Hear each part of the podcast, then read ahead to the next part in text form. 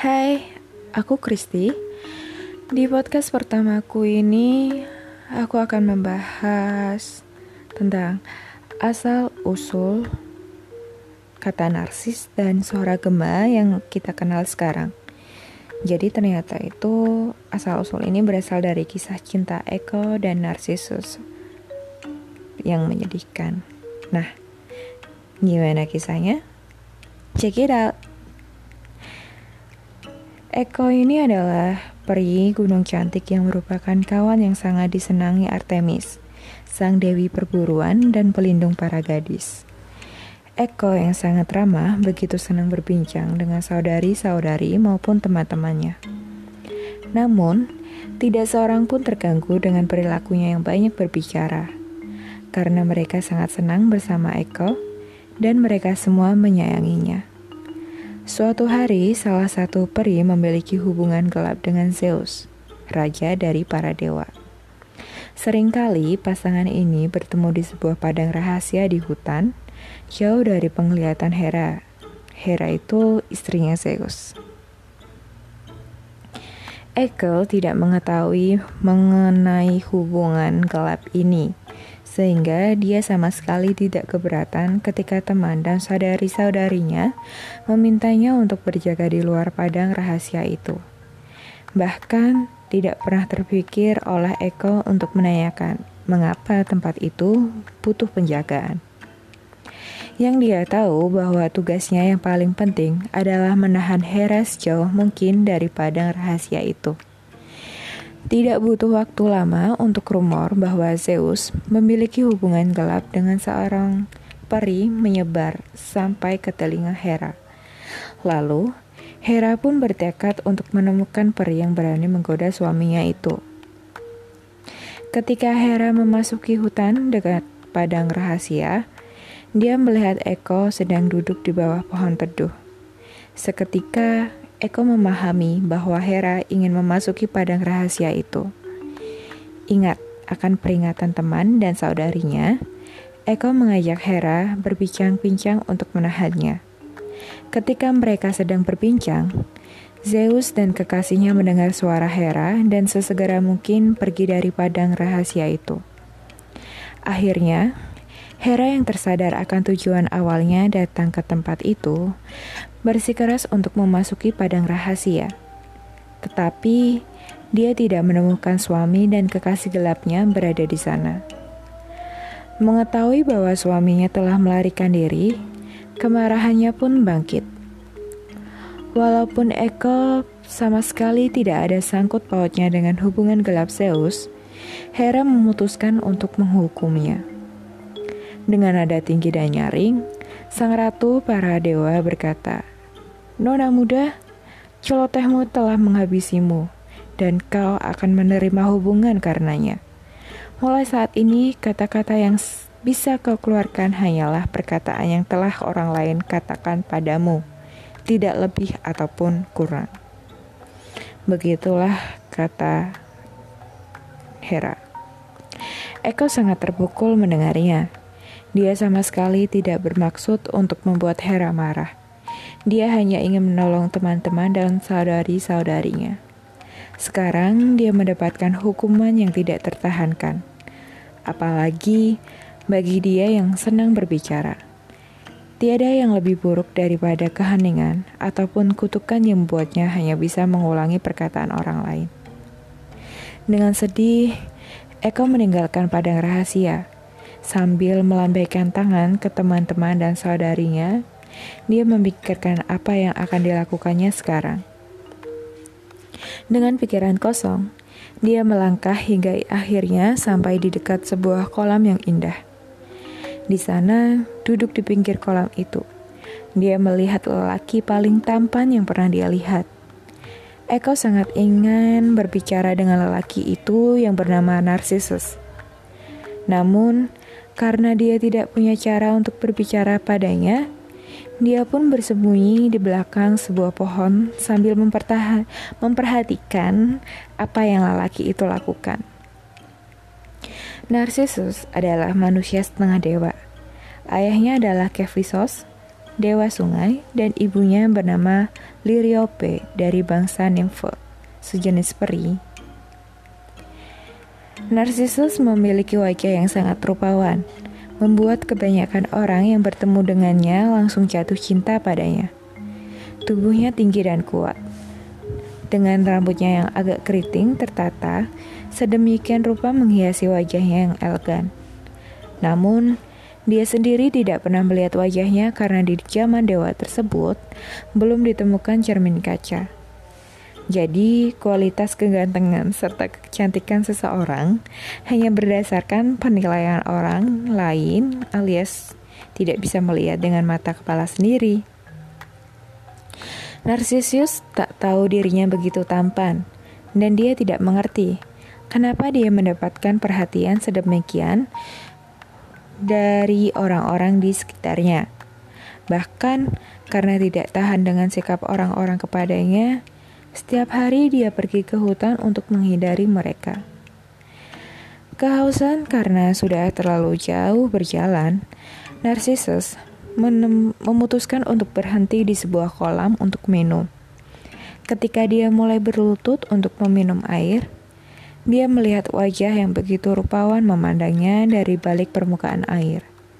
Namun, begitu dia menyentuhnya, wajah itu memudar dan menghilang.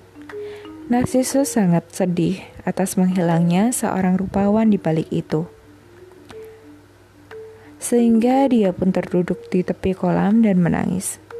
Beberapa saat kemudian, dia melihat lagi ke kolam. Wajah rupawan itu muncul lagi dan memandangnya. Namun, kali ini ada air mata mengalir di wajahnya. Narcissus ikut merasa sedih melihatnya. Dia kembali mengulurkan tangannya ke air untuk memenangkan eh, untuk menenangkan wajah di dalam air itu. Namun, wajah di air itu kembali menghilang. Tiba-tiba, Narcissus mendengar gemersik dedaunan di belakangnya. Dia tidak tahu. Echo bersembunyi di dekatnya, menunggu kesempatan untuk menarik perhatiannya. Kaget dan sedih karena hilangnya orang rupawan di air. Narcissus berkata, "Siapa di sana?" Echo pun membalas, "Siapa di sana?" karena kutukan Hera yang membuatnya hanya bisa mengulangi kata-kata orang lain. Tentu, Eko pun berpikir bahwa Narcissus sangat tampan, dan dia mulai jatuh cinta padanya. Namun, karena malu atas ketidakmampuannya untuk berbicara, dia tetap bersembunyi. Narcissus terkejut mendengar perkataannya diulang kembali, dan dia merasa sedikit jengkel. Mengapa pula ada orang tidak sopan yang mengulangi kata-kata orang lain? Dengan jengkel, dia mengalihkan perhatiannya ke orang yang dia lihat di air. Ia pun berkata kepada wajah di balik kolam itu, "Mengapa kau hanya memberiku harapan palsu? Jika kau tidak menyukaiku, tentu kamu sudah pergi dari hadapanku. Tapi, kenapa setiap aku ingin membelai wajah rupawanmu, engkau pergi begitu saja?" Setiap kali Narcissus menyentuh air, seorang yang rupawan itu menghilang. Narcissus tidak menyadari bahwa tidak ada orang yang tinggal di bawah permukaan air itu, dan bahwa sebenarnya dia melihat bayangannya sendiri. Hanya Narcissus yang duduk di tepi sambil melihat ke kolam. Semakin malam menjelang, dia pun tidak lagi bisa melihat bayangannya di air. Dengan menangis, Narcissus memanggil orang itu yang diyakini tinggal di bawah permukaan air itu. Tunggu, jangan pergi. Kau begitu rupawan, aku mencintaimu. Dan yang didengarnya hanyalah suara Echo yang membalasnya dengan kata-kata yang telah dia ucapkan tadi. Dia tidak memperdulikannya lagi. Narcissus telah sangat jatuh cinta pada orang yang dia lihat di air, sebagaimana Echo telah jatuh cinta padanya. Hari demi hari, sang pemuda dan peri itu duduk di dekat kolam.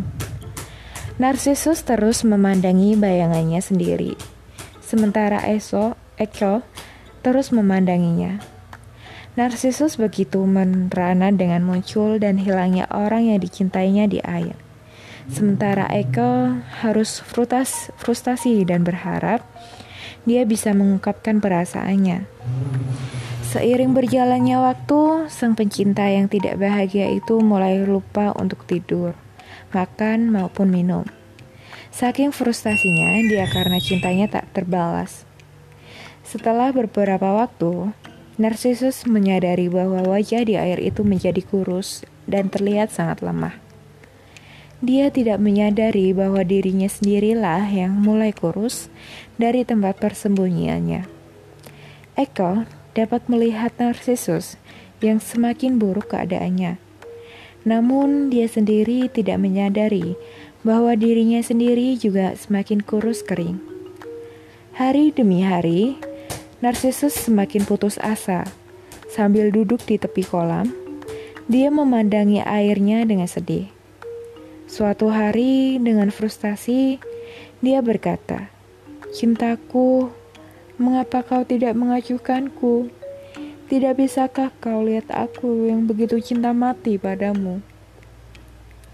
Dari balik persembunyi persembunyiannya, Eko membalas, "Cintaku, Mengapa kau tidak mengajukanku? Tidak bisakah kau lihat aku yang begitu cinta mati padamu?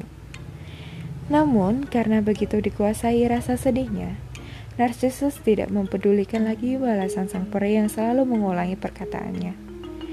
Narcissus berbaring dengan tangan menyentuh air, namun dia tidak memiliki tenaga lagi.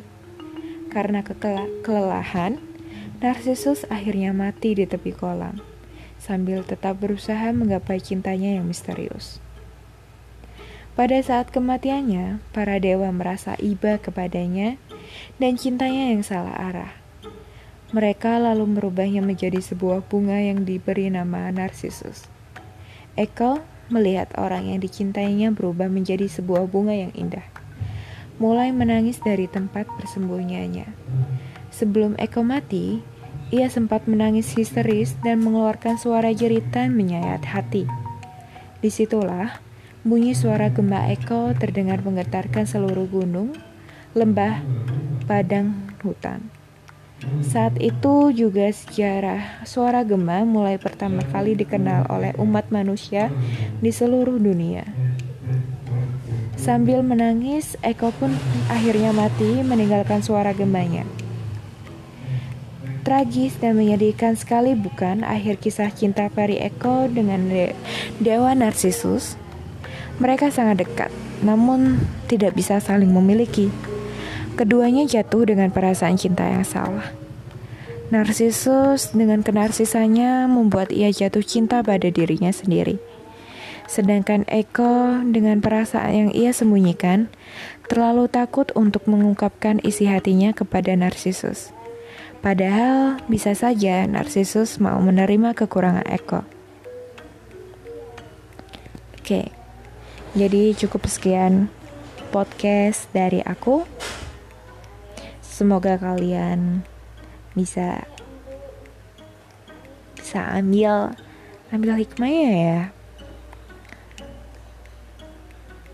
Dan ini sejarah singkat tentang asal usul kata-kata narsis dan kema.